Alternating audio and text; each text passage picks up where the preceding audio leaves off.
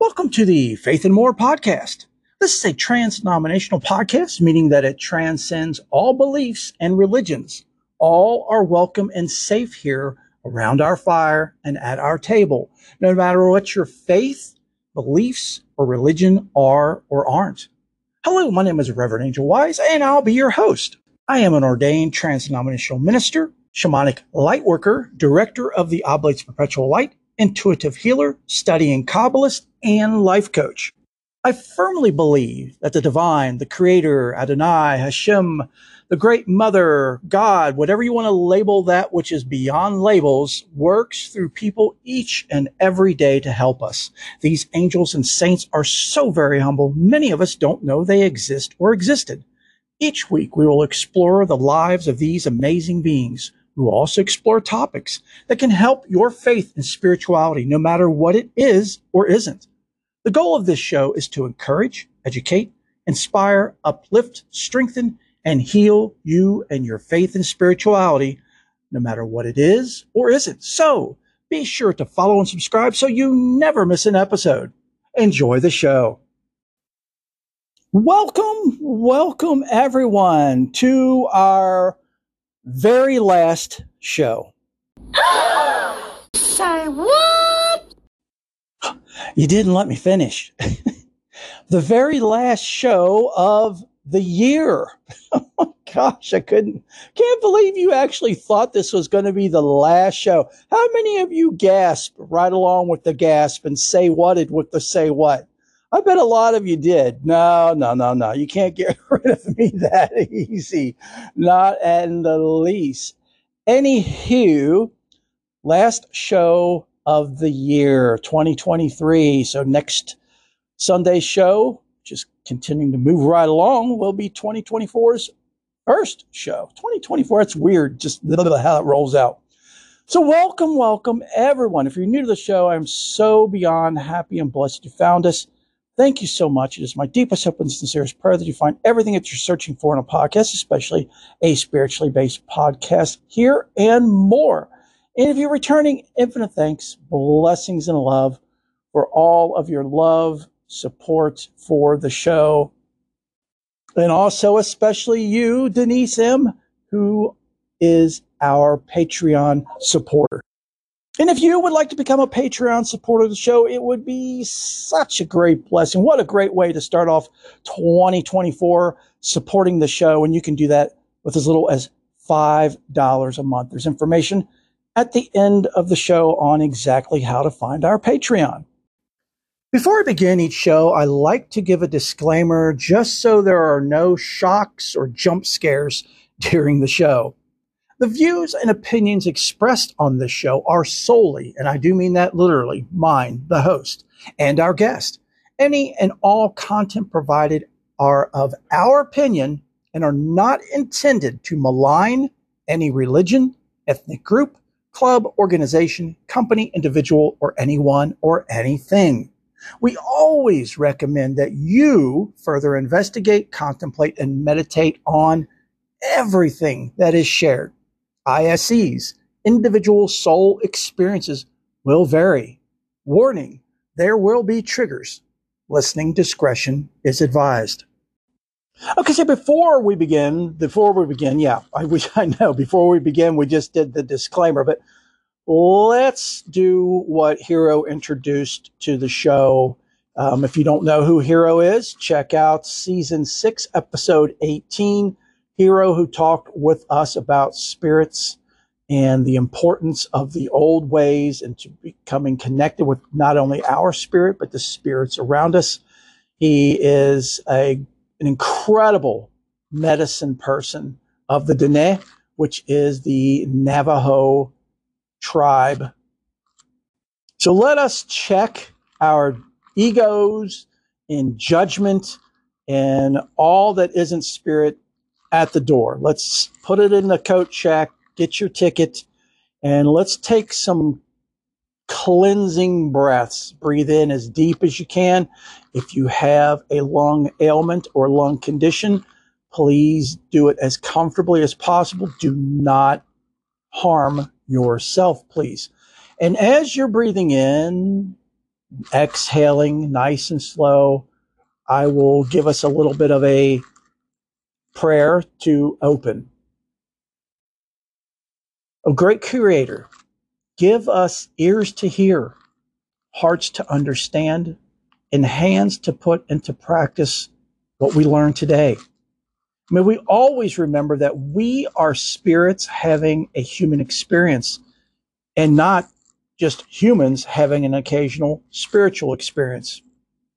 In doing this, may we see and feel the Spirit in not only ourselves, but in all beings and things instead of just the human. May we be able to see beyond that, see beyond our judgments, see beyond our ego, feel beyond it. May we love everyone and everything with the unconditional love that you, the Creator, bestow upon us. Amen, Aho, Salam, and Shalom. Okay, so let's kind of let's do a little bit of what Taylor Swift says in her song "Shake It Off." Let's just shake it off, shake it off, shake it off. If you haven't heard the song, check it out. It's very catchy. but honestly, and and I mean this sincerely and deeply, let's just kind of shake things off because we already know going into this show that it's going to press buttons for a lot of people. I hope and pray with all of my heart, all of my spirit that it doesn't, but I know there's going to be some of you that it will. But please, again, check your egos and judgments at the door. Let's openly take in today's show and reserve our judgments until not just after the show, but more so after the show and after we've investigated this on our own as far as the validity, um, as far as if today's what you're going to learn today is going to resonate with your spirit, with your with your soul. And I will give you all one huge piece of advice is that although it may not resonate with you today, it may tomorrow. It may next week. It may next month. It may six months from now. It may a year, two, three, four years down the road. It's amazing that how we evolve and ascend and change so much. Um, and because we're with ourselves 24 7, we don't see a lot of the change. We don't experience a lot of the change. We just think we're just the same person. But as I've always said, go back through the baby pictures book and look at your growing up. You know, you're not that baby that was born. You're not the child of five. You're not the teenager. You're not the high school kid. You're not the college person if you were blessed to go to college. You're not even the person you were five minutes ago. So again, please have an open mind and an open heart to today's show. So, for those of you who are new to the show and may be listening for the first time, based on what the topic of today's show is, which you definitely could, it's extremely fascinating and interesting. It's one of the most interesting and fascinating things I've ever found is the lost books of the Bible. Um, I beyond beyond uh, recommend them for everyone, literally, regardless if you're Christian or you're not Christian you will guaranteed you will get so much from these books. So the book we're going to be exploring today is the Gospel of Thomas. I will have, of course, as I always do, links to everything that is covered today in the show description. So the Gospel of Thomas, also known as the Coptic Gospel of Thomas. Now, longtime listeners, show of hands. Do any of you remember what the Coptic means? Are you familiar with Coptic? You should because we've done shows on Coptic saints before. And Coptic is usually those found in the area of Egypt. So, with that being said, the Gospel of Thomas is an extra canonical sayings gospel. It was discovered near Nag Hammadi, Egypt in December of 1945 among a group of books known as the Nag Hammadi Library. Okay, so I'm giving you a little bit of a background. And to me, this is extremely important. This is something I learned from the father Mike Cantor, is that it's very important that regardless of what Bible, what version, what holy text you're studying, that you, you personally research where that information came from.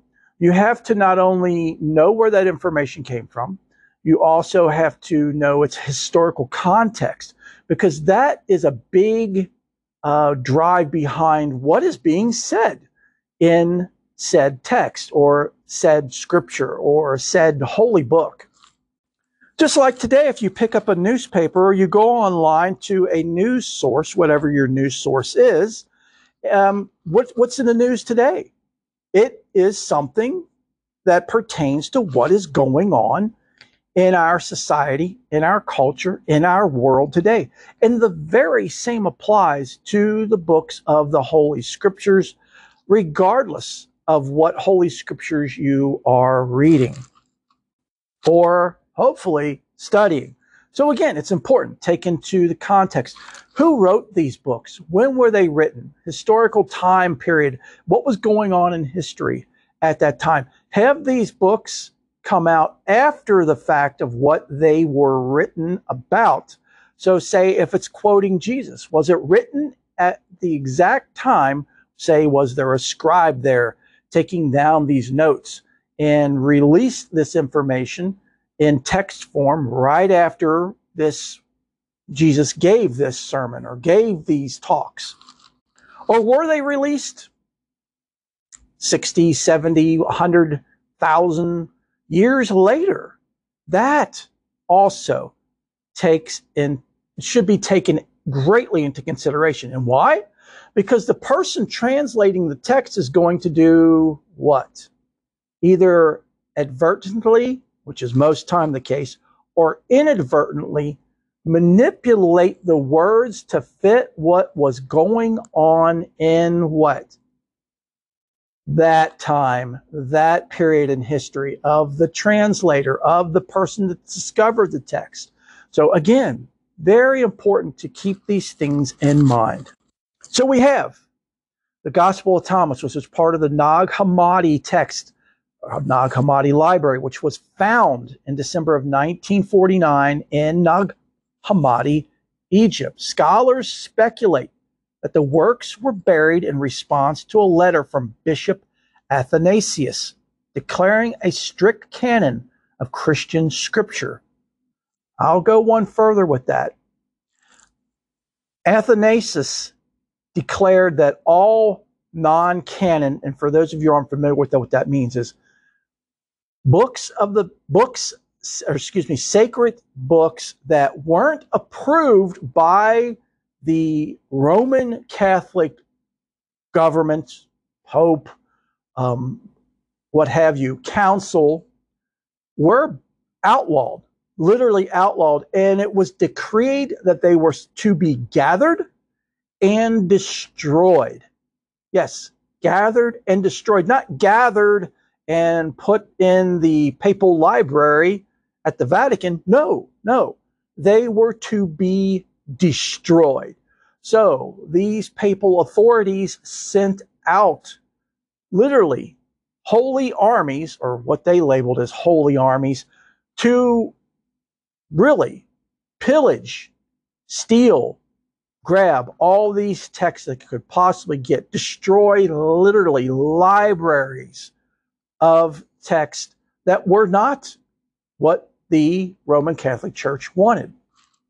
So it is believed that this, the Gospel of Thomas, along with other texts, were hidden so they would not be destroyed. And this was done as early as 60 AD and as late as 250 AD. Okay. Since its discovery, many scholars have been, have, excuse me, has seen it as evidence in support of the existence of a Q source, which might have been very similar in its form as a collection of sayings of Jesus without any accounts of his deeds or his life and death, referred to as a sayings gospel. The Coptic language text, the second of seven, contained in what modern day scholars have designated as Nag Hammadi Codex II, is composed of 114 sayings attributed to Jesus. So the Gospel of Thomas is not very long. It is very deep.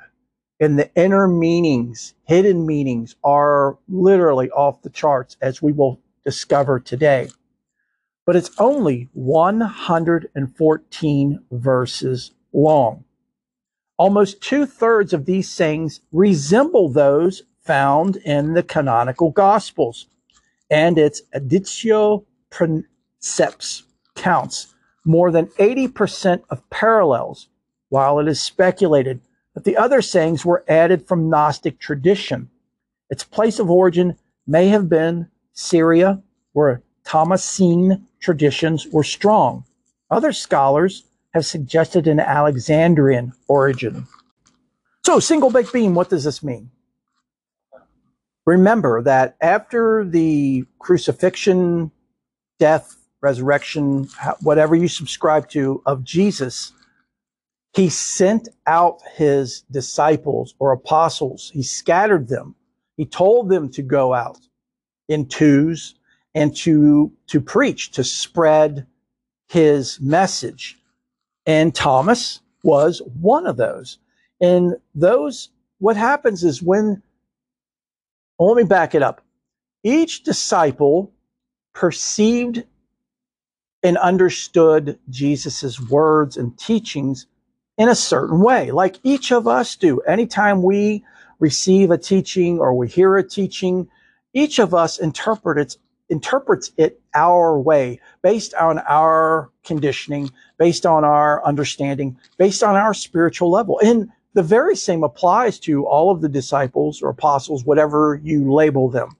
So when they went out and about and began teaching, they went all over the place. They scattered about and they began to teach people. And Thomas was exactly the same. So from the people who studied under Thomas came the Thomasine, T H O M A S I N E, traditions.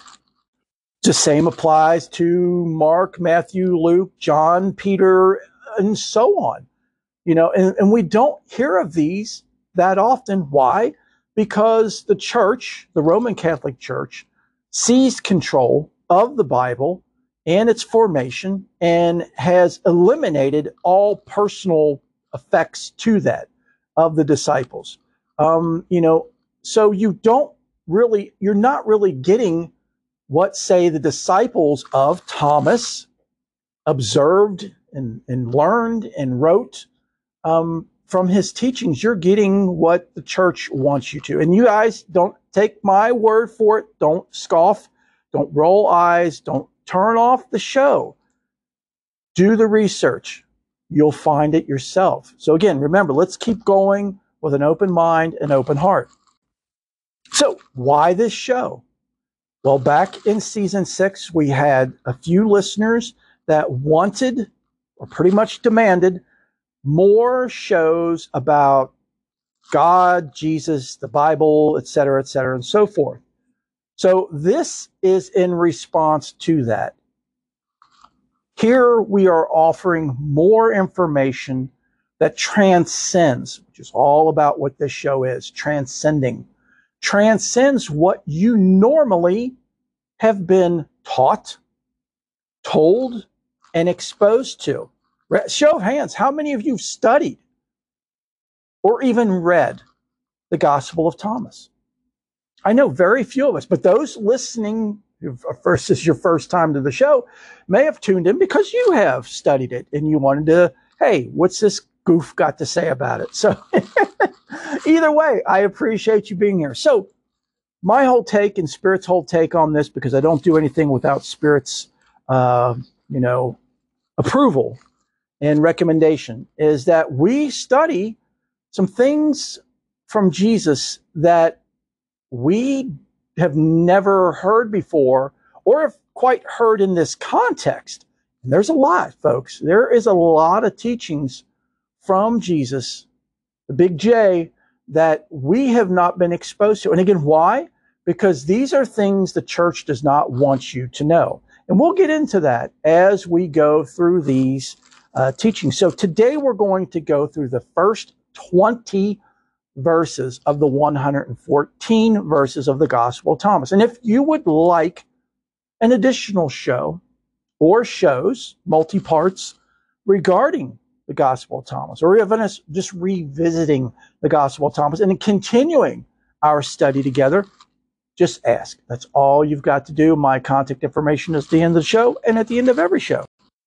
And again, if you're not Christian, please, please, please keep listening because I guarantee and promise you that there is so much that you're going to get from this show. The Jesus that is in the Gospel of Thomas is not your Jesus of the norm.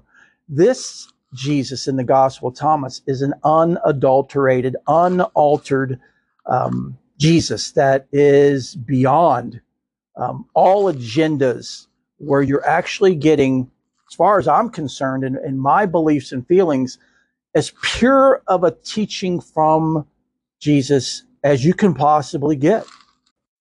And as the article previously said, this is a group of sayings. This is a book of sayings of Jesus. He doesn't go into history or it doesn't go into history as far as his past and his crucifixion and um, you know what is actually going on at the time it is solely solely based on his teachings and what he wants you to get from so these are hidden sayings that the living jesus spoke and didymus judas thomas wrote down phrase number one true meaning or I should say, saying number one, true meaning. And he said, Whoever discovers the meaning of these sayings won't taste death. So we're going to break down and analyze each of these sayings as we go because those of you longtime listeners know from hearing me previously, many times I've said, and I will always say, do not take your sacred text, whatever that sacred text may be literally word for word. If you do, you are missing the whole meaning behind what is being transmitted, what is being shared. So, what does Jesus mean here when he says, Whoever discovers the meaning of these sayings won't taste death? He's saying that whoever truly understands and feels what his words are truly saying, what his teachings are truly saying, will not die, will not taste death. You will actually transcend death. Now, does it mean that this is the elixir of immortality? No, absolutely not. Because everything physical is part of a cycle. You know, we are born, we live, we pass the, you know, physically, and we continue on. And that is the very same here. But what Jesus is referring to is that you will ascend. How will we ascend? How much will we ascend? Let's continue on. Saying number two, seek and find. Jesus said, whoever seeks shouldn't stop until they find. When they find, they'll be disturbed. When they're disturbed, they'll be amazed and reign over all. Single baked bean, what does that mean? So he's saying that when you truly understand and feel his teachings, you will be disturbed at first. Those of you who are listening and your egos are screaming or will be screaming that this is heretical, what we're sharing today is heretical. It has not been approved by the Roman Catholic Church. In fact, it has been denounced. It was to- supposed to be destroyed by a previous pope. To listen to it, to give it breath, to give it life is a sin. All of that. It's going to literally blow your mind, is what Jesus is saying. If you can truly understand and feel the meaning of his words and teachings. So at first you're going to be disturbed because it's going to be contrary to what you've been taught, contrary to what you've been conditioned, contrary to what you've been told or what's been ordered and ruled that you listen, obey, and follow. Okay, so we have the first emotion, which is disturbed. So after we work through that, we work through being disturbed, next will be amazement. Because you're going to be like, hand to the forehead saying, Al McGinnis, I can't believe this. Wow. This is a true aha moment. It's a true awakening moment. And that will cause your spirit to ascend. You'll move to a higher level. You will ascend to a higher level. And eventually, as Jesus says, reign over all. Over all of what?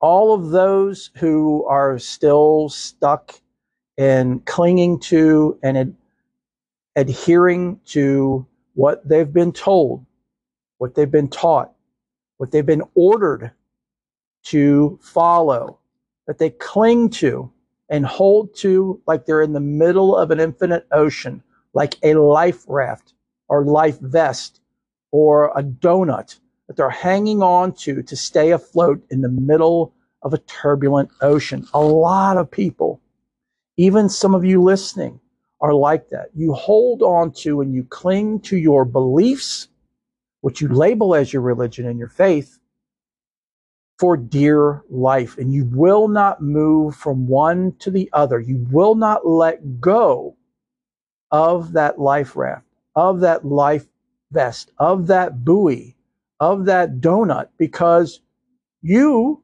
have been told that if you do, you will die.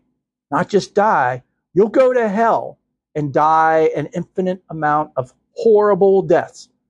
Folks, that is the worst lie you have been told and taught. In fact, the infinite ocean, it's turbulent, that you've been lost at sea, clinging and hanging on to that life vest. I guarantee, listen to these teachings more so, feel these teachings from Jesus. Okay, folks, these are from Big J. These are from Jesus. Let go. Let go of your preconceived notions, judgments. Let go of all that you've been taught and told and begin to think, contemplate, meditate on these teachings for yourself. And you will realize that this vast infinite ocean that you thought you've been bobbing up and down and being tossed about all your life is actually a kiddie pool. You can stand up at any moment and the water is just ankle deep. And that's exactly what Jesus is referring to here. Now, see, if you would have taken these words for simply face value, word for word, what it just logically in English means, you wouldn't have gotten that meaning, would you? That's why it's so beyond important that whatever, again, this applies to any and all sacred texts that you are studying. And I mean that. You've got to study it. Just, just don't read it. Don't just put on a book on tape and listen to it. Really, really do as we're doing here. Break each phrase down and thoroughly investigate study, contemplate, meditate. Play this show back and do that. Do that. Saying number three, seeking within. Jesus said, if your leaders tell you, look, the kingdom is in heaven, then the birds of heaven will precede you. If they tell you it's in the sea, then the fish will precede you. Rather, the kingdom is within you and outside of you. When you know, well, let's, let's, let's hold up right there before we continue. Let's evaluate that first phrase or first part of this saying. If your leaders tell you, he's telling you right now, people are going to tell you where the kingdom of heaven is. Haven't we all been told and taught that? We've been, you know, seen many at the pulpit preaching and slamming and screaming at the top of their lungs. where to look for the kingdom of heaven. So if they said, so Jesus is saying, if they tell you, kingdom of heaven is up in the sky, it's in heaven. If that's so, then the birds of the birds, just the birds that you see, are higher than we are, right? Because they can get closer to heaven, right? Physically, right? We're talking about physically. If heaven is up in the sky, up in the clouds, outer space, whatever you've been taught, told, or lied to about, again, people, please don't take me wrong on this. I don't mean any ill will. Again, going back to the disclaimer. I'm trying to drive drive home the meaning here. Trying to drive home what Jesus is pointing to. Is that if this is true, then the birds are higher up in God's realm than we are. Okay, then the birds are actually made after the image of God, not us, right? If this is true, if this is so, that the kingdom of heaven is up there somewhere, way, way, way up there, way out there, then the birds have a one up, if not more than that, on us. Or if they say, kingdom of heaven is in the sea, the ocean, the vast infinite ocean. Getting poetic here. Or Broadwayish. the vast infinite ocean is where the kingdom of heaven is. It's out there somewhere. It's out there. If that's so, then as Jesus says, the fish are above us. The fish are in the image of God, then, right? In the image of the Creator, in the image of the universe. Again, Hashem, Adonai, Allah, the Great Mother, Hecate, again, whatever you want to label that which is beyond labels, the source the origin of where we all are from, then it's the fish, right? Gotta be, logically, right? Jesus says, rather, the kingdom is within you and outside of you. Okay, so if we're reading this word for word, just for, for word's sake, we're like, oh, okay. See, he's saying it's it's it's not only in me, but it's outside of me. So it is. It is up there, up there, out there. No, no, no, no, no, no. That's not what he's pointing at here. What he means is that you are the kingdom. I in the kingdom. Everyone, everything is the kingdom. Think about it. Meditate on it. Contemplate this if the creator has created everything, you, me, the building that we're in right now, the home that the couch that you're sitting on, the device that you're listening to, the source of the energy that you're listening, that's allowing us to, you know, air this and listen to it. If the creator created all that, he also, or it, excuse me, it also, because we can't assign a gender, it also created heaven, right? The kingdom of heaven, as we've labeled it, as man, humans have created and labeled it. If we are part of the Creator, the Creator is part of us, as Jesus is saying right here. And guess what? The same thing applies to the kingdom of heaven. It's in you. It's in me. It's literally in everything, which means we all can experience the kingdom of heaven at any given time, at any given moment. Take a moment, think back of a moment in your life where you have been so beyond excited and just literally overjoyed to the point to where you're about ready to pop or explode. That's my brothers and sisters experiencing the kingdom of heaven. That bliss, that bliss is the kingdom of heaven. Okay, so let's continue on with the second part of this saying. Jesus says, when you know yourselves, then you'll be known. And you'll realize that you're the children of the living Father. But if you don't know yourselves, then you live in poverty, and you are the poverty. Okay, so what does he mean by this? When you know yourselves, then you'll be known, and you'll realize that you're the children of the living Father. Remember, look at this how he is not using this in a singular way, as in child.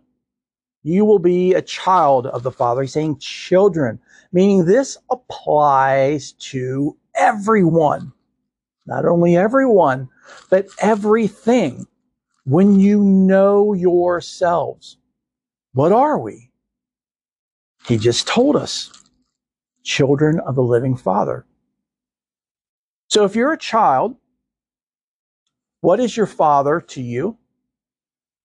They are your relation, right?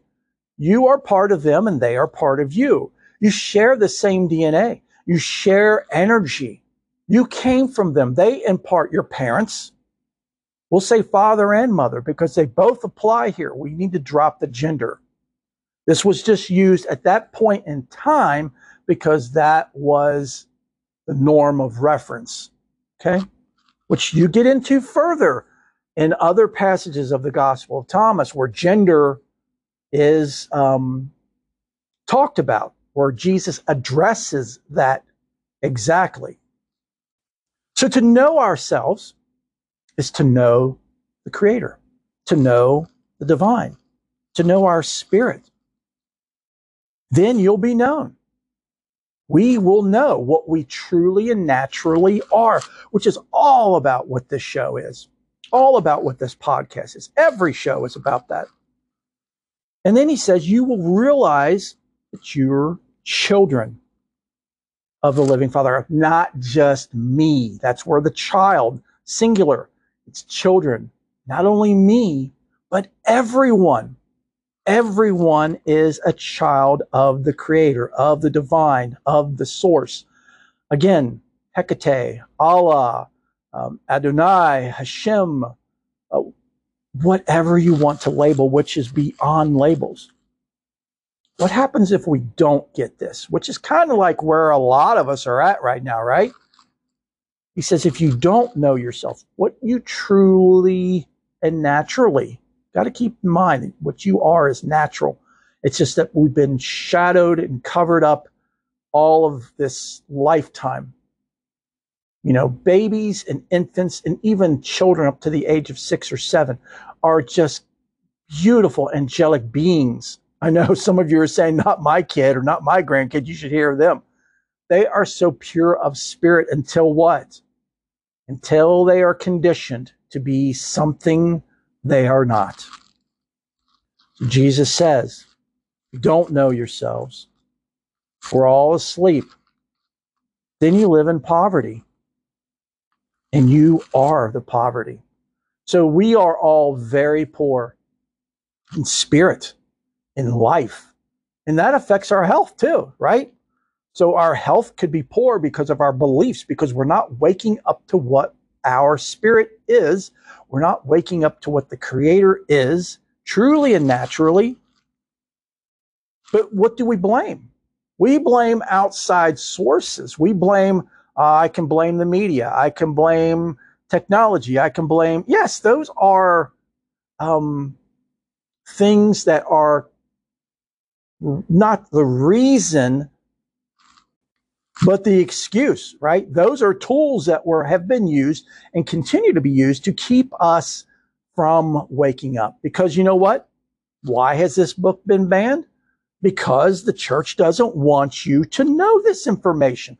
This information is liberating, it's awakening, it's enlightening, it's ascension, it's whatever you want to label that which elevates you. You won't go to the church. Why would you go to the church for you know, guidance if Jesus is telling you, you, you are it and it is you. See how this evolves and goes? But Jesus concludes this saying by saying, You are the poverty. We are the cause of the effect. We are the reason why we are asleep. At any given moment, we can let go of that life preserver and stand up in that kiddie pool and wake up and realize what not only we are, but everything truly and naturally is. Angel, could you hurry up? I've got a Pilates class in an hour. well, you're always welcome to pause where you're at and come back later. This isn't live. Well, we are live, but this isn't live. You can listen at any time. So please, please, please get to your Pilates class. You be safe and get there on time and give yourself plenty of time. But I understand, folks, you've got to, I mean, look at the clock. We're 40 minutes into the show, and we've only just now covered the first three sayings. This, my dear brothers and sisters, is what it means, or in part what it means to thoroughly and really, I mean, seriously study your sacred text, to study, to contemplate. And we haven't even started the meditation on it. So once we study it, then we contemplate it, then we meditate on it, on how we can put it, these teachings, whatever teachings you're studying, whatever wisdom text you're studying, how we put it into practice. This, again, my dear brothers and sisters, is exactly how we are to do our sacred text. Because with the first three sayings here, I could have read them in less than a minute and been on my way. But what would we have gotten from it if we took it for face value, if we took it word for word as it is? We would not have gotten the true and inner meaning of what Jesus or whomever you're studying would be teaching you. And that is a travesty. That is very sad.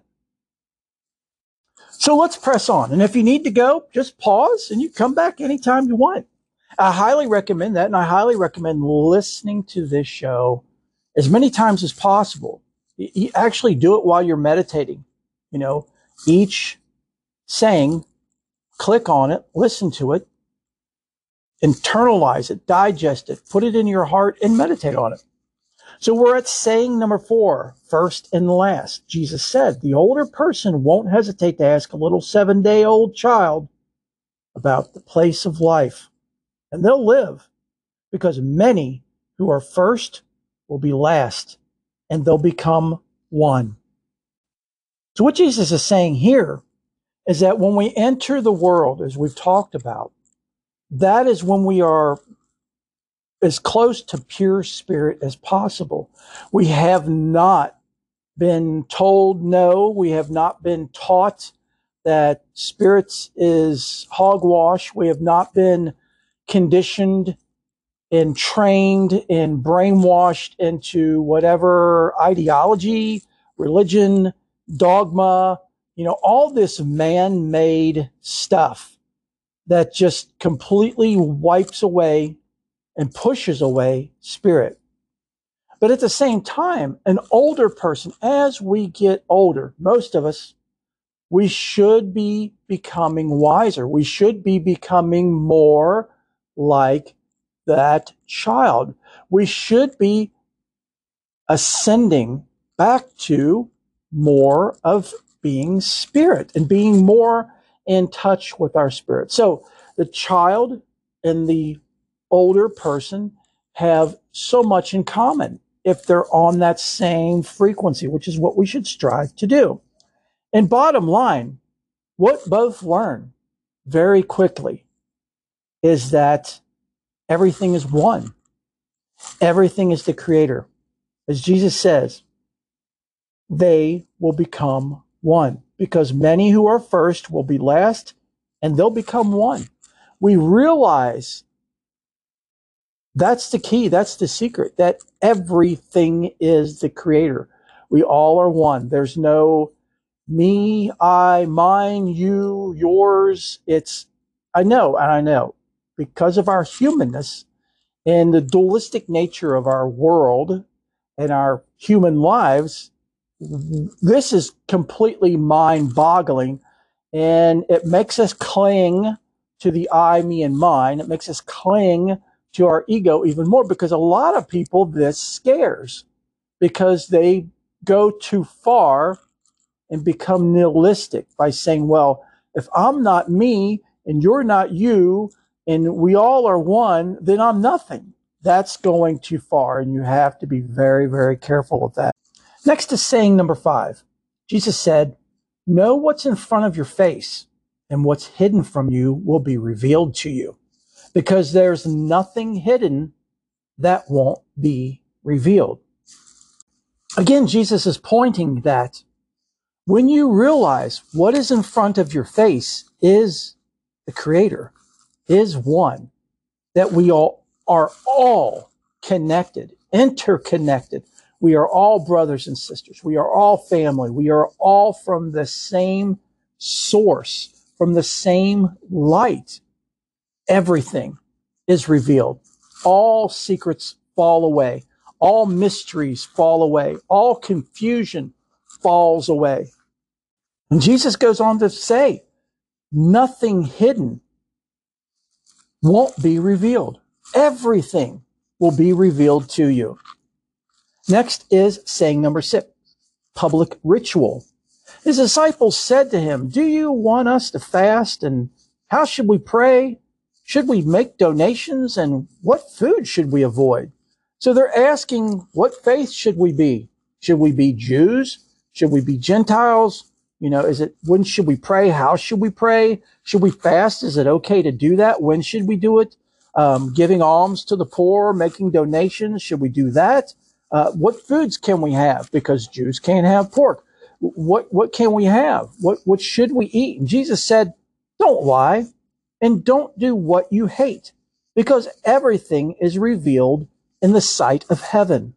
For there's nothing hidden that won't be revealed, and nothing covered up that will stay secret." So shaking your head, you gotta say single baked bean. Jay, what does that mean? What he means by that is again, all of these are interconnected. The meanings just fold over from one to the other to the other. So if we understand that everything is one, okay, he says, don't lie. That's number one. Don't do that. Don't hate. And that includes judging, um, looking down at people, um, you know, again, if we see that everything is one, everything is the creator, everything is God, Adonai, Hashem, Allah, Hecate, uh, the great mother, the universe, again, whatever you want to label that, which is the source of everything and beyond all labels, once you understand that everything is that, your sight will be revealed and you will, as Jesus said, be in heaven. You will experience heaven. He said, because there's nothing at this point, there's nothing hidden that won't be revealed and nothing covered up that will stay secret. Because in our humanness, in our human form, right now, as we stand or sit or listen to this show, we're very ignorant to a lot of spiritual things. We're very ignorant to a lot of, and I don't mean stupid by ignorant. What I mean by ignorant is that we are not educated and we are not experienced in it. So, you know, it's it's one thing to get the information, but it's a whole other thing to incorporate that wisdom into your life to make it part of you to awaken to your spirit. And Jesus is pointing it out right here that you don't have to worry about fasting. Don't worry about what you eat. Don't worry about how you pray and when you pray and uh, making donations and all that. When you understand what you and everyone truly and naturally emphasize that naturally are. It's not something that you have to strive for. It's not something you have to go out and find. It's not something that you have to buy. It's something that you, me, and everyone truly and naturally are. Once we do that, everything falls into place. You will automatically and naturally Pray when you need to pray. Fast when you need to fast. Give alms and help the poor when it's need when it needs to be done. Next is saying number seven, the lion and the human. Jesus said, Blessed is the lion that's eaten by a human and then becomes human. But how awful for the human who is eaten by a lion and the lion becomes a human. So Jesus is pointing here to the importance of ascending, to the importance of us not hanging on and clinging to that life raft, that life preserver of the I, me, and mine, and this is my belief, and this is my religion. And if you don't, if you're not like me and you're not following my Jesus and my God and my church and my religion and my philosophy, then you're going to hell. This is what he's talking about is the lion. That the lion is not becoming a human. The lion is being eaten. Eaten. You're descending. You're not evolving. You're not ascending. You're not progressing. Again, don't worry about being perfect. None of us are perfect. We're not here to be perfect. We're here to progress. So Jesus is saying that in reference to the lion, that when you awaken, the lion awakens, it becomes human. It's actually eaten by the human and becomes the human. Meaning is when you awaken to what you truly and naturally are, and everybody truly and naturally is, you are eaten by spirit. Not literally. You are eaten by spirit and you become spirit. I mean, we already are. We just have to wake up to it. So again, Jesus is pointing out here the importance of us to not be complacent in this life, to not fight, cling, and shackle ourselves to one set of beliefs, to one set of dogma or philosophy or theology or anything like that. Because if we do, we are going contrary to what we are supposed to be here for, which is to ascend, to progress. Next is saying number eight, the parable of the fish. He said, Jesus, the human being is like a wise fisher who cast a net into the sea and drew it up from the sea full of little fish. Among them, the wise fisher found a fine large fish and cast all the little fish back down into the sea easily choosing the large fish. Anyone who has ears to hear should hear. Jesus is saying that we all are searching. We're all on a journey to find the, air quotes, the right path, the right way, the right religion, the right this. And there's, we throw our nets out and there's so many little fish that come in and it's very easy for us to grab the first one whether that be, you know, the, the Islamic way or the Christian way or the Catholic way, which is also Christian, um, the Buddhist way, the Hindu way, and you grab that first fish and you stick with that. In the process, you're missing the big fish in it, in the middle. So you can find the big fish which could be the faith that you are right now. Okay, say you are of a nature faith, and, but you are very strict in a nature faith as to you're not going to move one way or the other. Okay, so that's your big fish. So you throw all the other fish back into the sea so they can mature, grow. So you, when you throw your cast your net back out in the future, as you study, as you evolve, as you grow, as you ascend, you will find another big fish. And you're supposed to move on. You are supposed to progress. Those of you who are longtime listeners to the show have heard my journey, have heard my progression over the past, what, two and some months, two years and some months that we've had this show. I've really evolved and grown. And I mean, I know a lot of times it's hard for people to keep up with me because I move so fast. And that's just because I'm not attached, I'm not clinging to, I'm not hanging on to dear life and literally squeezing the life out of every belief and dogma and uh, philosophy and theology that I come into contact with. I catch the fish, I throw the little fish back, I take the big fish, and that sustains me as I continue to grow and evolve. And when I need another fish, I throw the net back out and I see what I can come up with. And that's how we all should be. Not saying that I'm perfect. Uh, uh, uh. Far from that. Again, I'm the poo, the poo at the bottom of the fish tank.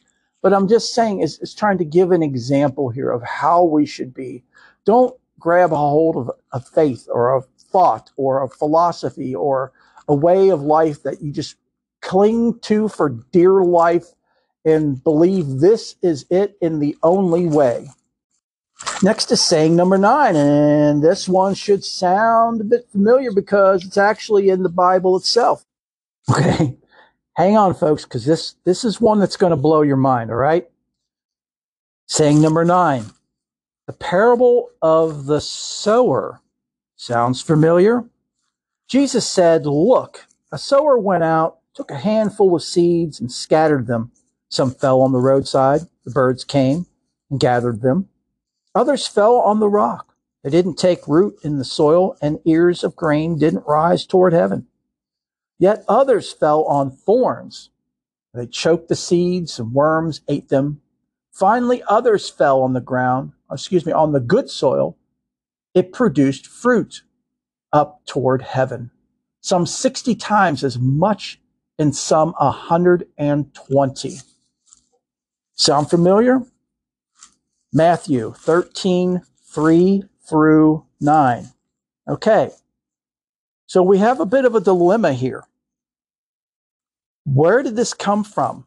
Who said it first?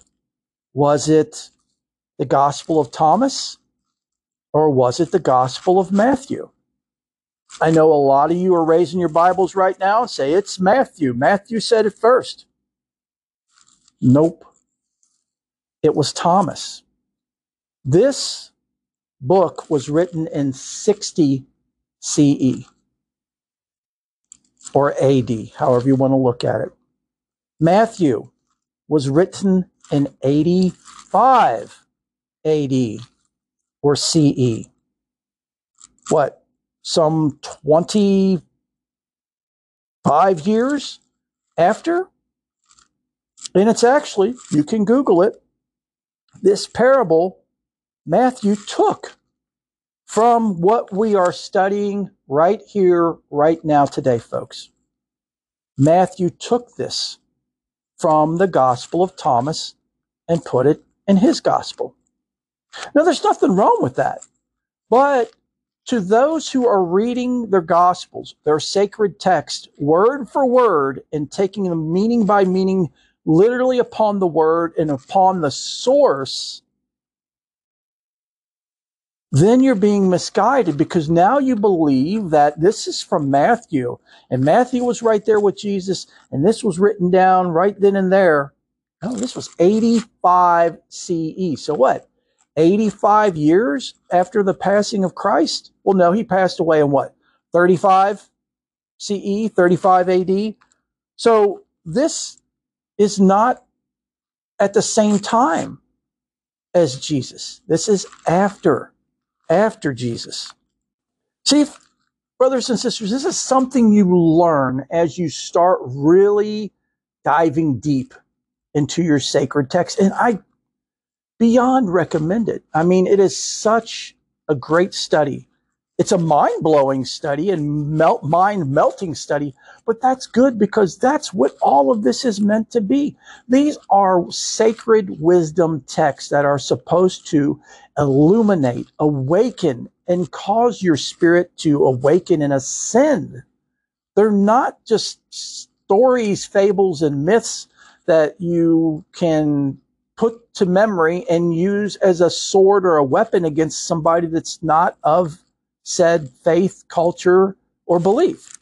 So, I mean, this is a parable that, or a saying that we're all, or should be, all of us Christians, or all those who are Christians, should be familiar with. You know, Jesus is saying that, you know, the sower went out, took a handful of seeds and scattered them. Some fell on the roadside. The birds came and gathered them, which I, I love that because the birds have actually taken these seeds and they fly up in the sky and they poop them out.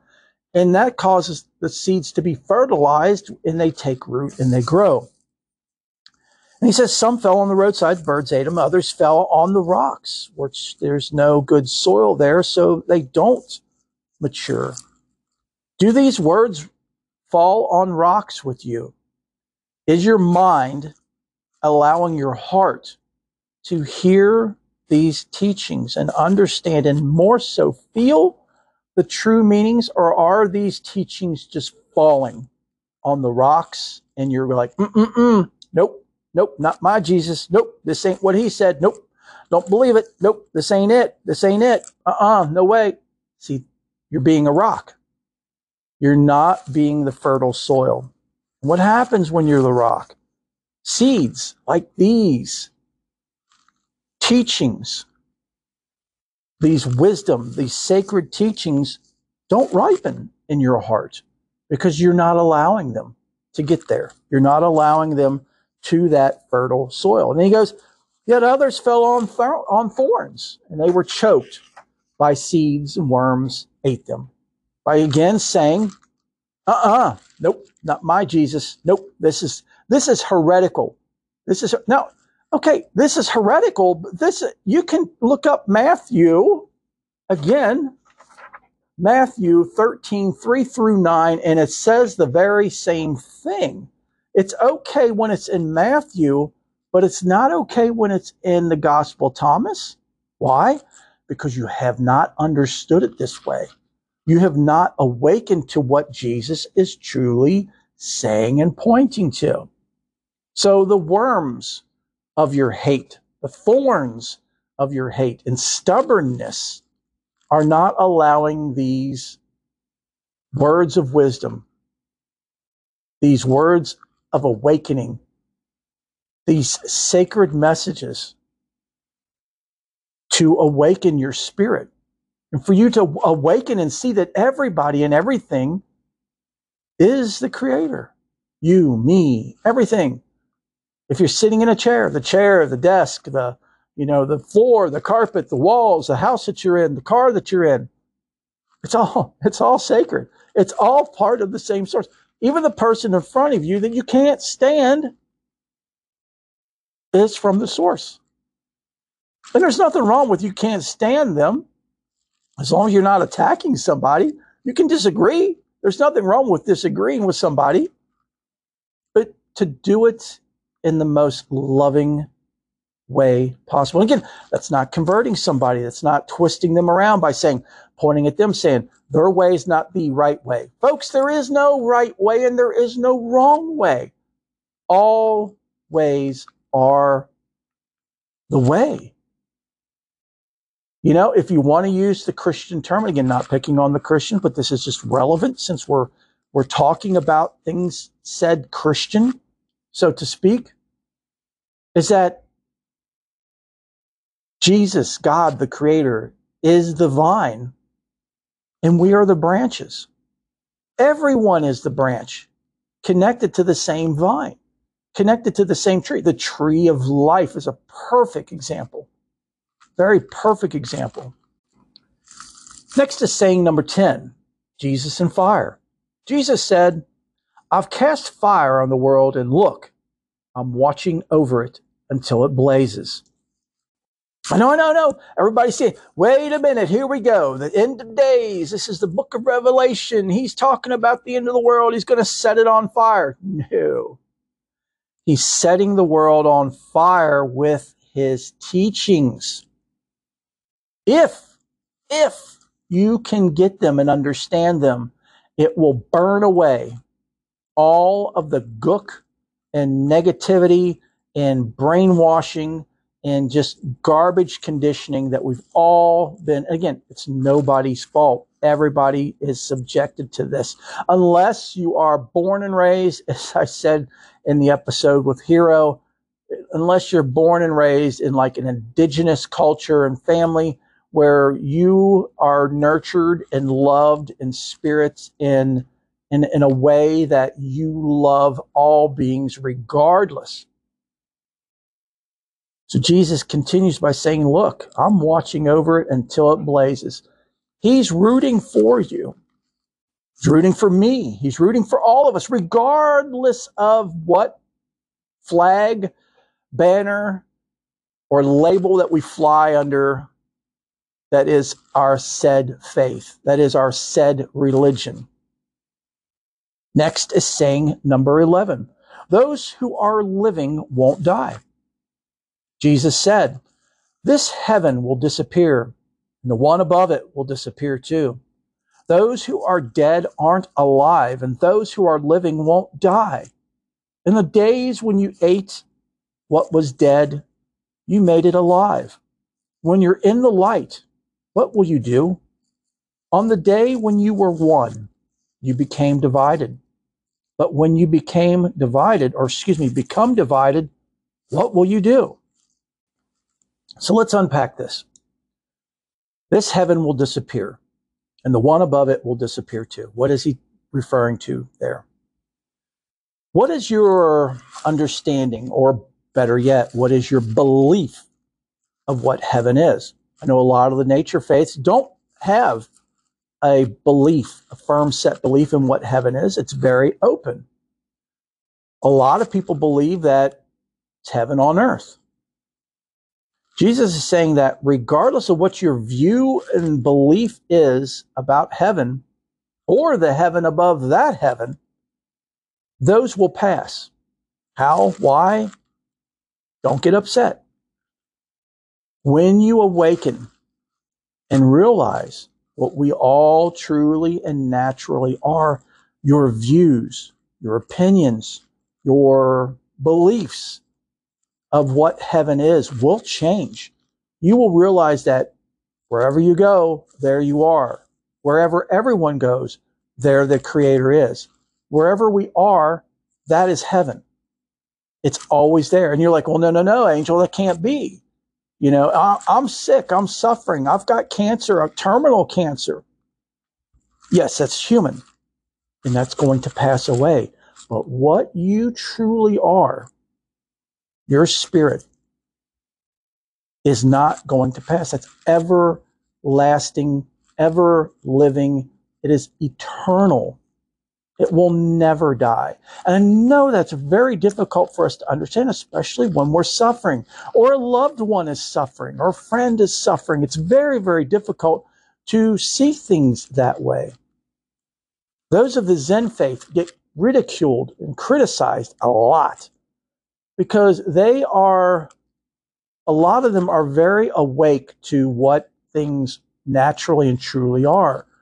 And they don't get upset at funerals or when someone passes. In fact, they celebrate the person because that person is no longer shackled. That spirit is no longer chained or shackled or enslaved or encased in that human form. You know, we offer praise and we offer offerings and prayers to that person's spirit that they learned what they needed to learn in this form so they could ascend and go to a higher place, to a higher existence. And if they didn't, then we pray that the next existence, the next birth, again, whatever you believe, even if you're in heaven, if you believe there's a, an eternal heaven and there's no reincarnation, there's a lot to learn on the other side, folks. A lot to learn. There are so many schools and the angels have so many schools on the other side for so many things for us to learn after we pass from this lifetime. But this human life is the best way and the fastest way to learn what we need to learn. So he continues, those who are dead aren't alive. Well, you know, we're not.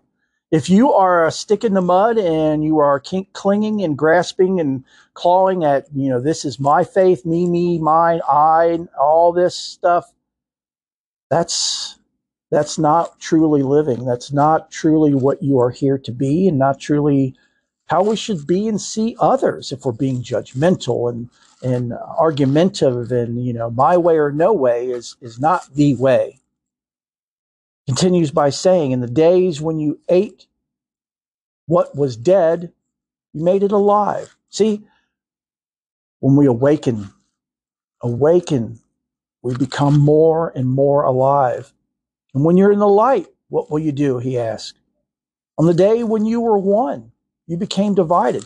Before we became humans, when our spirits descended into this form, before then we were one. But when we took birth, and then of course conditioning and growing up and you know the world and culture and media and society, it, it made us divided. We were all divided, everybody against everybody. He says, but when you become divided, what will you do? He's asking us, will you wake up? This is your opportunity right here, right now. But don't be upset if you don't get it, because this moment, in this moment, in this moment, in this moment, as you watch the second hand on the clock tick, that's another moment. That's another opportunity to wake up. Okay, so if you're not already seated, still seated, please seat yourself and, and hang on to your hats because here's another one. Saying number 12, James the Just. The disciples said to Jesus, We know you're going to leave us. Who will lead us then? Jesus said to them, Wherever you are, you'll go to James the Just, for whom heaven and earth came into being. It's got to be weird for a lot of you because isn't this derogatory, contradictory? What about Peter? Upon this rock I will build my church? No, that's misinformation. So who is James the Just? James is the brother of Jesus. And these are the people, that are his disciples, are supposed to follow James after his passing.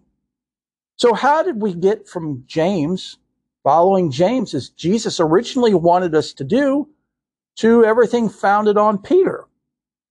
Well, again, you have to keep in mind that when the disciples went out and about after Jesus passed, where did Peter go? It is said that Peter went to anyone? Rome. Who was in control at that time? Who was responsible, ultimately responsible, for the crucifixion and death of Jesus? Rome. So wouldn't it be in Rome's interest to put all their money on Peter and boost him as the father of the church? You see, folks, in May of 325 AD, the first council of Nicaea met, met excuse me. Emperor, Emperor Constantine, excuse me, sent out 1,800 hundred invitations to bishops in the Roman Empire, okay? Which was very big at that time in 325. And with those invitations to those bishops, he also sent lavish, very lavish gifts to kind of persuade them to attend. The majority of them took the gifts but didn't show up. There's two different versions of how many people actually showed up to the Council of Nicaea. One of the council members counted 250 members. The other counted 318. Still, if you take in consideration that 1,800 invitations were given out by the emperor of Rome, and only 250 to 318 bishops showed up, that's very weak. But Council of Nicaea, if you haven't studied it, you've got to study it. Was far from weak. A lot of things changed. A lot of books were taken out of the Bible or added to the Bible. Or, you know, we have the Nicene Creed, the creed that the Roman Catholics and even Protestants recite. Was from the first council of Nicaea. And along with that, that's when Rome took control and power over Christianity. Why? Because prior to that, there was a huge persecution. I mean, we're talking maybe only 20 to 30 years prior to this Council of Nicaea. People who were Christian were persecuted, they were killed. It was illegal to be a Christian. What changed? Constantine. Constantine became a Catholic, became a Christian, and ruled that it became the faith of the government. So you can't say James because James had nothing to do with Rome. That wouldn't give them the power over the people, right? What did? Poor Peter's gone. He's he's done past and gone in 325. But they used him and still do today to say that he is the rock that the church is founded on. Good old St. Peter. Again, nothing derogatory to Peter. It's not his fault.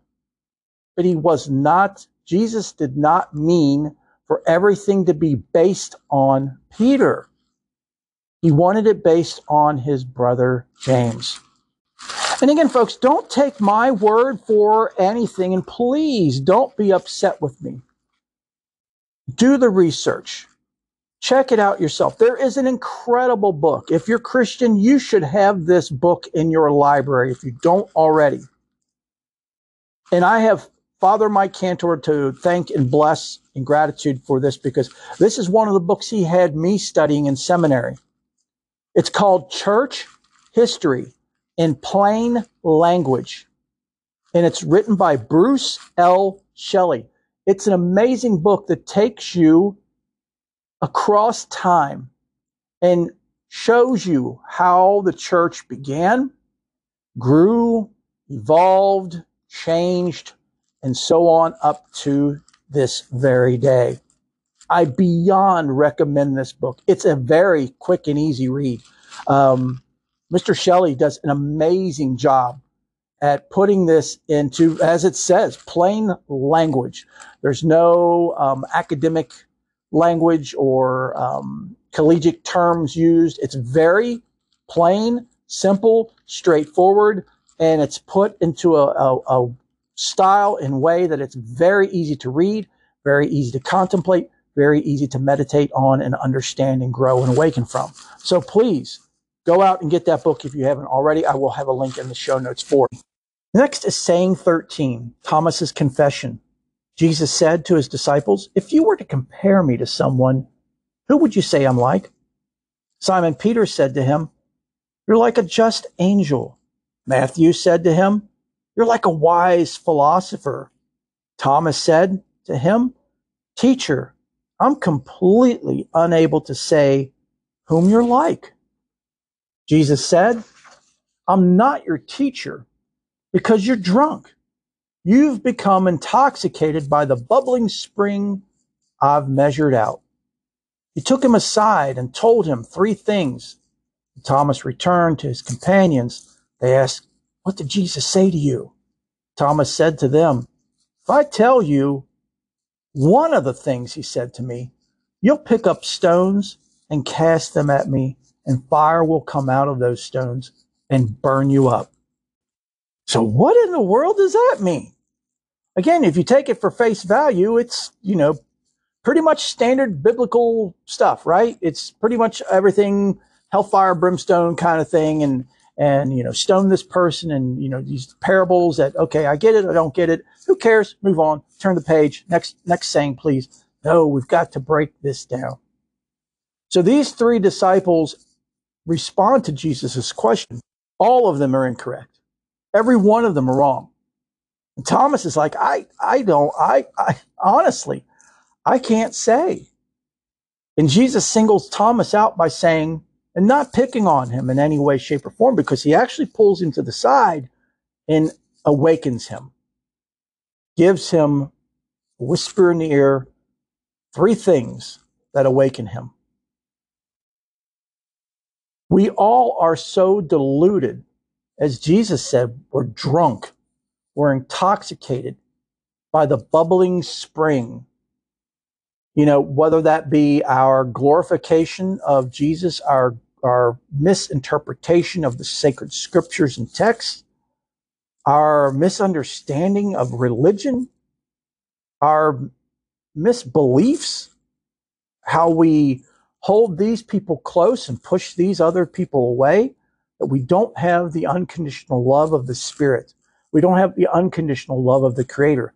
We don't have the unconditional love of Jesus. I know that's darn near impossible being human, right? Because we're not perfect.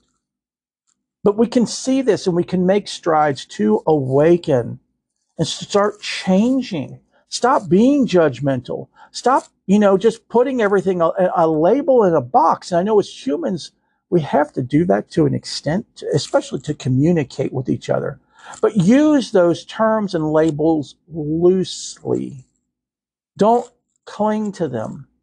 Don't be upset if someone doesn't understand your label or agree with your label or your terminology or your language. We all communicate and everything resonates with all of us differently. So what was it that Jesus told him? We don't know. But it was something so great that Thomas told them because of course the guys were like, "Hey, what did he say?" And Thomas said, "If I tell you, you're you're to you're to kill me. You will literally kill me." So whatever Jesus told him was so very contrary to what they believed, what they clung to. So Simon Peter said, You're like an angel. Nope.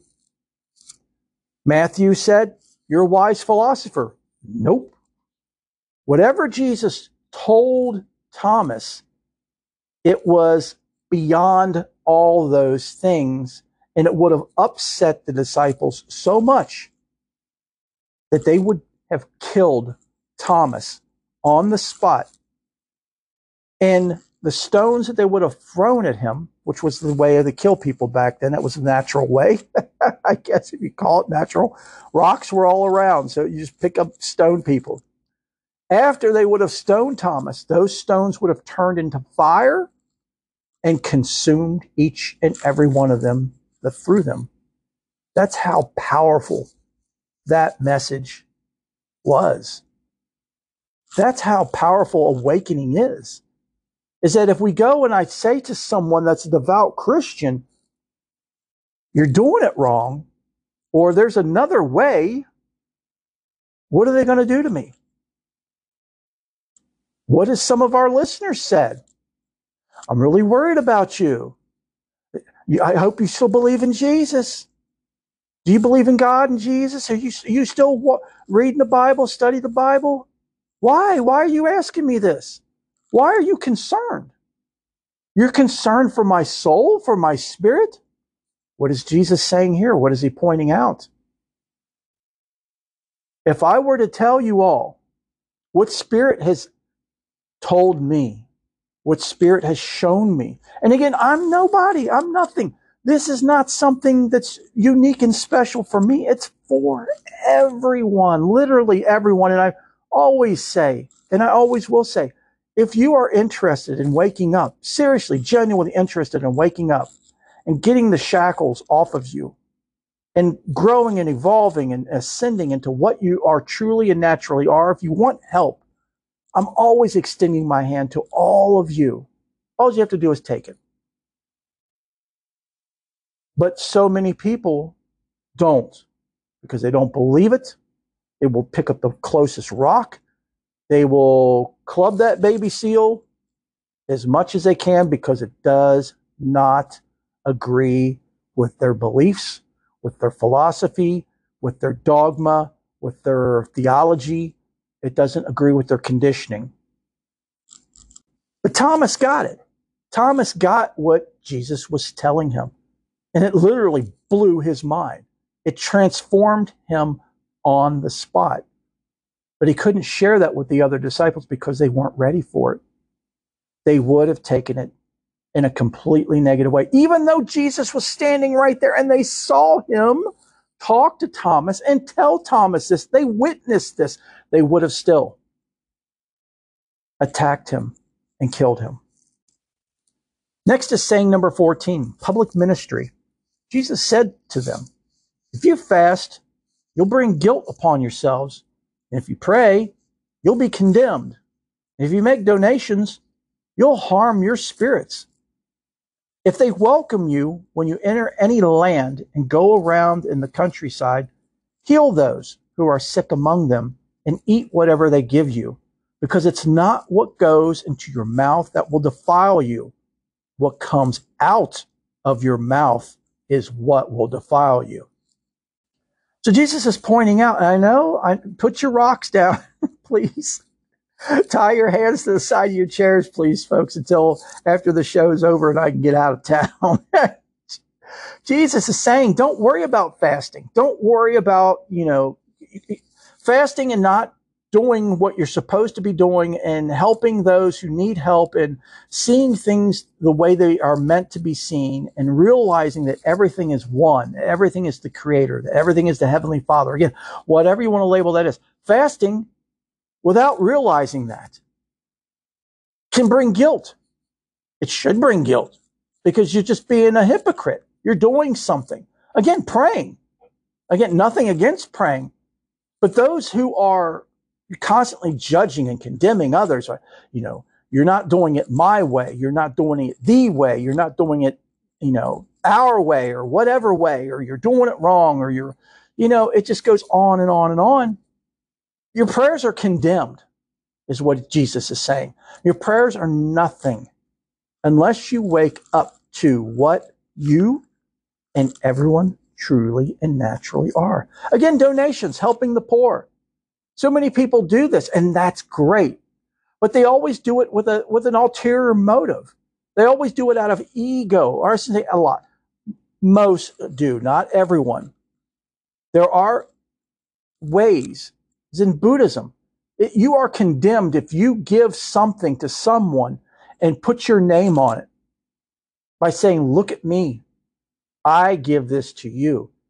Donations in Buddhism are done out of being anonymous because they believe, they firmly believe that if you give something just for the sake of giving for yourself to make yourself look good, that's a sin that creates negative karma. Jesus is saying the exact same thing here. That if you give and you say, oh, well, look at me. I gave to the Cancer Society. Oh, I gave to St. Jude. And look, oh, I back in the day, people used to give to the Jerry Lewis telethon. Why? To see their name at the bottom of the screen. You know, Joe Julio gave $5. Hey, look, everybody, my name's on the TV. What is that? What does Jesus say about that? That harms your spirit. A sin, negative karma. So, what's he saying we should do? He says, if you go out, do what you do, be you, love everyone unconditionally. People will welcome you. Any land you go, everywhere you go, any countryside, heal the sick, help those genuinely just to help. Don't have to label well, are you Christian? Do you go to my church? Hey, have you heard about this church? You know, quick to whip out those business cards with your church information on it. Here, Jesus loves you, brother. Jesus loves you, sister. Come to, come to church on Sunday. Come to mass on Sunday and, and you'll be healed. No, no, Jesus did not do things under conditions. So why do we? And he's saying, don't do that. If someone gives you something to eat, accept it. Be gracious, give gratitude and thanks to them, and eat whatever it is. What you eat, if it's pork and you're Jewish, it will not defile you. I know a lot of Jewish people are saying, hey, oy vey, no, no. I know it's against your faith, but Jesus here is saying, no, whatever they give you will not defile you if you accept it with an open heart, open mind, and love. But what will defile you is what? the words that come out of our mouth. What comes out of our mouth will defile us. You know, it takes us forever and a day to build up a good reputation, even more than forever and a day for a great reputation. But how many of us have seen, especially with count, cancel culture, if we say one thing that is interpreted to be wrong or offensive or upsets someone, that person's entire image, livelihood is gone in a split second. What took them a lifetime to build is gone in a second. The same applies to us for what comes out of our mouth. How many of us do us stop and think for a minute when you say something, the weight that it carries? Hero was talking about that. How the one spirit was talking about the biggest and the absolute worst weapon for humans to have is the tongue. And that the tongue is shaped like an arrowhead and that it can cut, it can destroy, it can kill. How many people have said something to someone and then that person goes off and commits suicide? You've taken a life. How many of us say things to people without even thinking and we hurt their feelings? I mean, we can't help everybody's feelings, but we need to stop and think before we speak because we can destroy very easily. Next is saying number 15, worship. Jesus said, when you see the one who wasn't born of a woman, fall down on your face and worship that person. That's your father. Now remember, Jesus was born of a woman. So he's telling his disciples, don't worship me. Worship the Father. Worship the Creator. Worship that which is Him, you, the disciples, me, everything and everyone.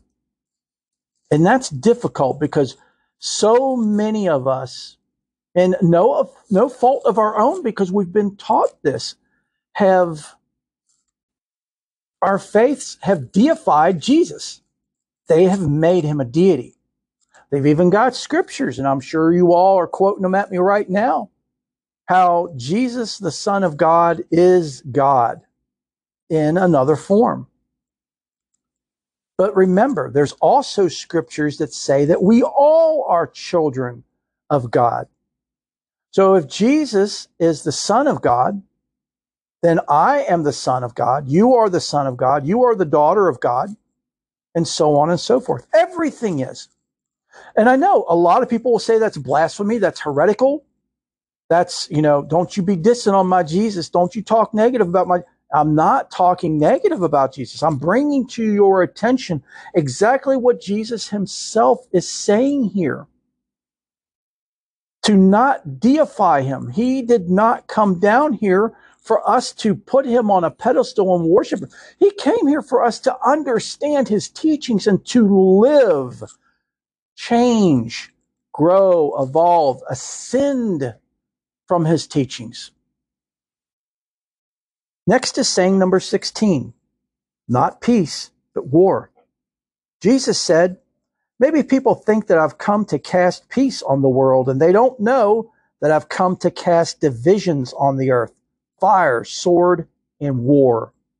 Where there are five in a house, there'll be three against two and two against three, father against son and son against father.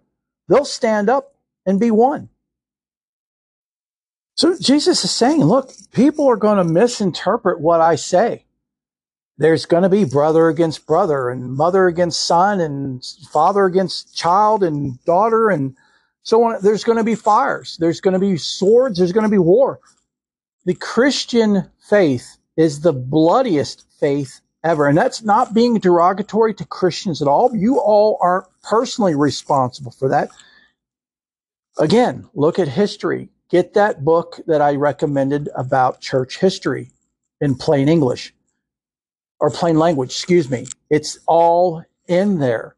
There have been more lives taken on behalf of Christianity, the Crusades, the Inquisition. I mean, literally, there's been genocide. People have been completely wiped out, completely wiped off the face of the earth.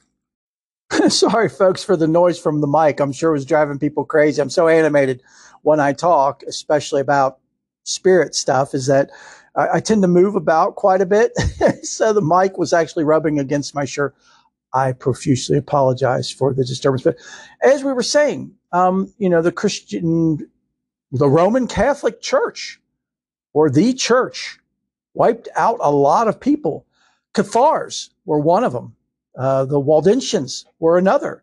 The Cathars are said to be descendants of the followers of Mary Magdalene. And we did a show on Mary. That was in season three, episode 12, St. Mary Magdalene, not the woman we were taught she was. Check that out if you haven't already.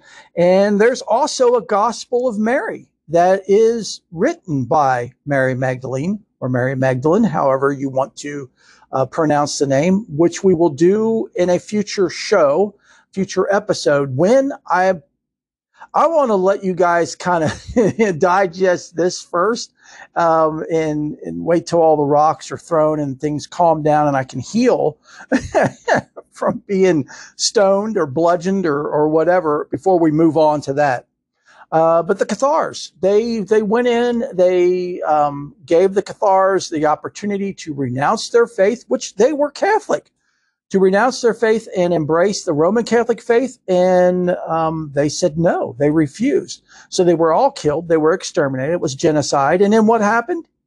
The Roman Catholic Church took the holy scriptures that the Cathars held to them, held to their beliefs as what they their prayers and their rituals they took what they wanted and they burned the rest. And there's actually original manuscripts in sacred text in, or at, I should say, the Vatican in their museum, hidden away. Uh, again, not pointing out or being derogatory, folks. This is just history. And anyone, any of you can Google this at any given time and study it yourself. You can also get books. Go to the library. There's tons of books on these things. Next is saying numbers. Oh, wait a minute. So Jesus said at the end there, he said, they'll stand up and be one. So father against son, son against blah, blah, blah, blah, and they'll stand up. In the end, once we all wake up to what we all truly and naturally are, we'll finally stand as one, but we've got to wake up to that first. Until then, there's going to be division. There's going to be misunderstandings. There's going to be fire, sword, and war, which sadly we see so much today. Next is saying 17, divine gift. Jesus said, I'll give you what no eye has ever seen, no ear has ever heard, no hand has ever touched, and no human mind has ever thought. You know, you're waiting for that, right? no, he means literally when you awaken to what his teachings are truly saying, what they are truly pointing at and to, when you can see them for exactly what they are, hear them for what they really are, and touch them for what they truly are, that's when your mind will just completely grow and evolve and you will be, your mind will go to a thought that it's never ever had before. You will transcend. You will awaken. You will progress. You will ascend. Saying number 18, beginning and end. Disciples said to Jesus, Tell us about our end. How will it come? Jesus said, Have you discovered the beginning so that you can look for the end? Because the end will be where the beginning is. Blessed is the one who will stand up in the beginning. They'll know the end. It won't taste death. And this is one of the things I love so much about Jesus' teachings is each saying, each teaching builds on the previous. This goes back to, you know, what he said about giving you an eye that you've never seen or an ear that's never heard or a hand that's ever touched or human mind that's, that hasn't even thought of this. It, this reminds me so much of the Heart Sutra. This, you know, once you've discovered the beginning so that you can look for the end. See, if you don't know what the beginning is, then how do you know what the end is? If you know what the beginning is, then you know what the end is. What he's saying is that what we truly and naturally are, what everyone truly and naturally is, transcends this humanness. We are not the eye. We are not the ear. We are not the nose. We are not the mouth. We are not the sense of touch. We're not our senses. We're not our heartbeat. We're not, yes, that helps us. That's the vehicle by which we, our spirits, navigate and ascend and explore and learn in this lifetime. But what were you, again, here's a, here's a Zen koan, another Buddhist saying is, what was your face before you were born? There was no face. Or was there all faces? See, there's so many ways that you can look at that. That, you know, I am you, you are me, we are all one. Um, it's just, it's totally mind blowing. And that's exactly what it's meant to be. It's meant, all of this, folks, is meant with one intent and purpose, and that is to wake you up to what everything truly and naturally is. You are of the Creator. I am of the Creator. The Creator is in all of us. We all are one. We are all one family. And Jesus continues by saying, once you realize that there is no beginning, what you truly are, spirit, has no beginning. And that means what? There is no end. And when you realize there is no end, there's no what? No death. You can, what has not been born, another Buddha saying, what has not been born cannot die. This humanness, yes, has been born and it will pass as all things and cycles do. But our spirit, that which is eternal, will not pass. So why fear death?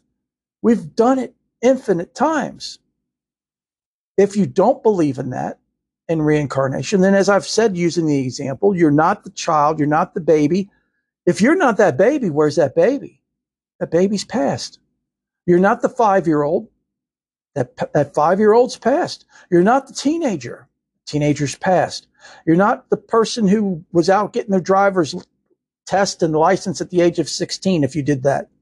That person's past. You're not the person in college that graduated from college. That person's past. You're not the person you were yesterday. That person's past. You're not the person that from five minutes ago or even just a second ago. You're constantly evolving, growing, changing. That person's past. So why do we get so obsessed with death and so fearful of it? It's because of how we're programmed. It's because of our conditioning. It's because of our culture. You know, again, as I said, if you're not blessed enough to be raised and born in an indigenous culture that embraces death and teaches you what it really is, then we fear it. We fear it. Why? Because that's the end of this ego. That's the end of the I, me, and mine. How can I take all my toys with me? You can't. The only thing you can take with you is what you came in with and that is your spirit.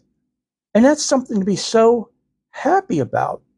It's such a great blessing, which again, folks, brothers and sisters, is why I keep banging the drum of the importance of understanding, learning, growing, evolving, ascending, becoming more in touch with your spirit, at least finding a balance between your spirit and your humanity.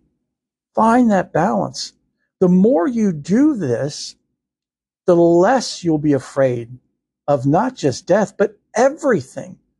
Because you know that you transcend what you truly and naturally are and what everybody truly and naturally is, transcends this relative human I, me, and mine, what I see, touch, taste, feel existence. What we are is ultimate. What we are are is eternal. Next is saying number 19 five trees in paradise. Jesus said, Blessed is the one who came into being before coming into being. If you become my disciples and listen to my message, these stories will become your servants. Because there are five trees in paradise which don't change in summer or winter, and their leaves don't fall. Whoever knows them won't taste death. So Jesus is saying if you wake up and you really see, really hear, and really touch what he's saying, what he's teaching, what he's pointing to, you will awaken those beliefs, the, the I mean, excuse me, not beliefs, those teachings, those sacred words that he's given us changes everything, literally changes everything. It wakes us up to what? Again, I hate to keep saying it like a broken record, but what we all truly and naturally are. Use his words, not as weapons, but as a servant to help you ascend, study, meditate, contemplate everything, all of your sacred text. Like we're doing here. Again, we could have flew through these 20 sayings in 15 minutes or less, but yet I haven't even checked the counter on the time.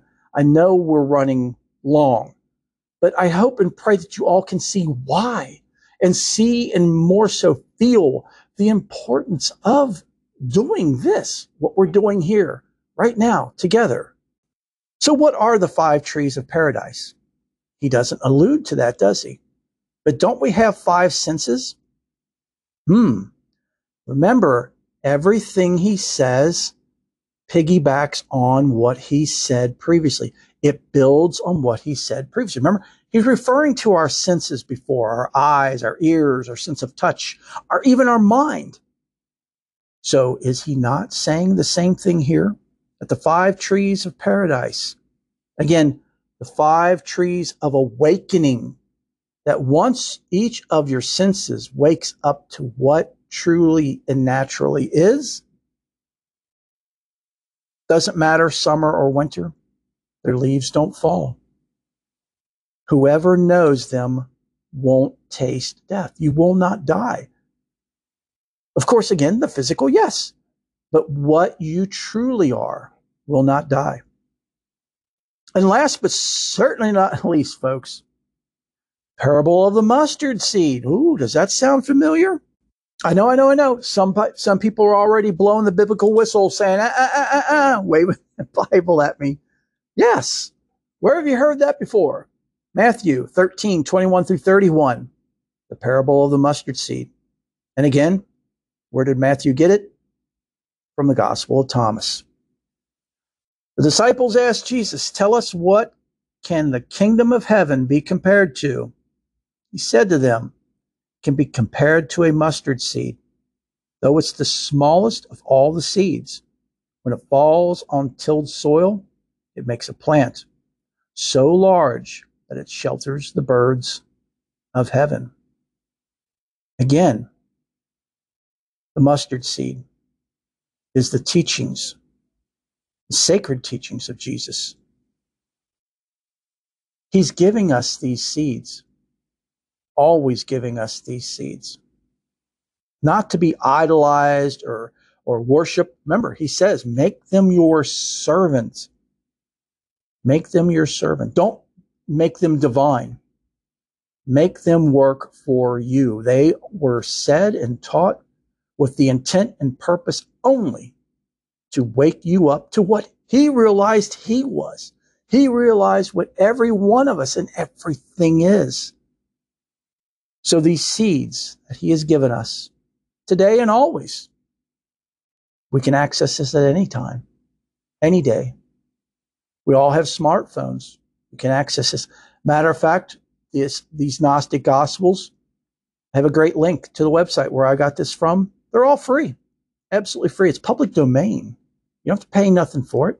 You can pull it up on your phone, study it, meditate on it, contemplate it anytime you want. So Jesus is saying is these teachings are very small. And I think we've talked about that. We've, we've, we've actually proven that. Again, as I said, I could have ran through these 20 sayings in, in less than 15 minutes. I know some of you probably wish I did. But what happens when we take these seeds? We take them gently. We tend to them. We care for them. We plant them in, in rich soil, fertile soil, and we tend to them, what happens? they grow, they blossom, they bloom. They literally take you to heaven. They take us all. They make us all ascend. Jack and the beanstalk, hang on to it because it's going to take you right up and out. The same, very much same applies here. So he says, when it falls on the tilled soil, it makes a plant so large that it shelters the birds of heaven. He's actually saying that if we follow his teachings, truly follow his teachings and ascend, we will be higher than the highest of heavens. Not me saying it, folks. That's him. So, folks, okay, I will shut up here for now. But this is what I was referring to um, in the November Book Nook when I said, be careful what you ask for. Because if you ask me to teach about Jesus, to teach about God, to teach about the Bible, you're going to get what I have studied and awakened to and and all of that. And I guarantee, show of hands, before this show started, is this what you thought it would be? No, absolutely not. You thought that what I was going to share would fit into that nice little box that you have created. And I can only hope and pray that that box is no more. That that box, the sides have split and blown open. That what I have given you, what I've shared with you from Jesus, from the Gospel of Thomas, has literally blown your box to bits and awaken you to the very core of your spirit and soul. So people might still ask, why isn't this part of the Bible? I think, at least to me, it's very self evident. This is all about waking up to what not only you are, but everyone is. It disarms the control the church has over us. It's telling you that you are child of God. You are part of the creator, but so is everyone else. It's not saying there's a hierarchy of humans on this earth that you have to go to them, to said person, to hear your sins, to forgive you of your sins, to absolve you of your sins, to do this, to do that, to consecrate this, to consecrate that. No, absolutely not. And again, I'm not saying anything against your faith or religion. If it work, and I've always said this and always will, if it's working for you, then bless you. That's awesome. But please, please, please, please don't beat somebody up who doesn't believe what you believe. Don't throw stones at them because they don't believe your ideology, your beliefs, your theology, your religion, your church. And this, my dear brothers and sisters, is why the church doesn't want this information out because it makes you a free thinker. It makes you awaken. It disarms them. It totally, you know, just destroys everything that they've spent thousands of years to build. And as Father Mike Cantor will tell you, they worked very hard and continue to work very hard over these thousands of years to keep this going, to keep this misunderstanding to keep those shackles on you, to keep that control. And it's up to each and every one of you if you want to continue to allow them to control you or if you want to finally break those chains and stand up and wake up and literally be eternal and immortal as Jesus said here. So, my dear brothers and sisters, I need to shut up and get going here because I'll just keep going on this again.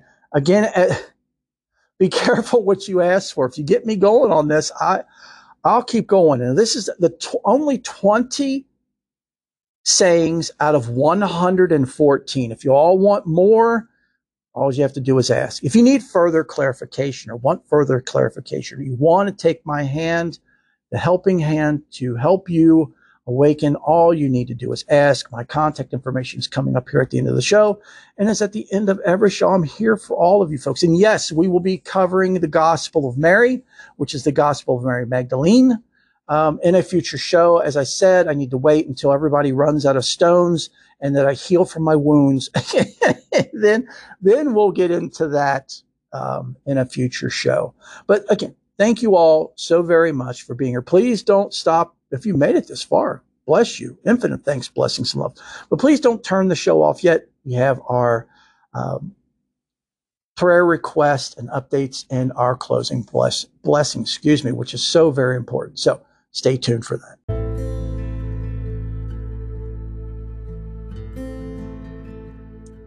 I so hope and pray you've enjoyed the show and that you found everything that you're searching for and more here with us. Stop by anytime, all the time. You are family. If you enjoyed the show, please share it with as many people as possible. Subscribe, rate, and review. And if you really enjoyed the show, please consider making an offering.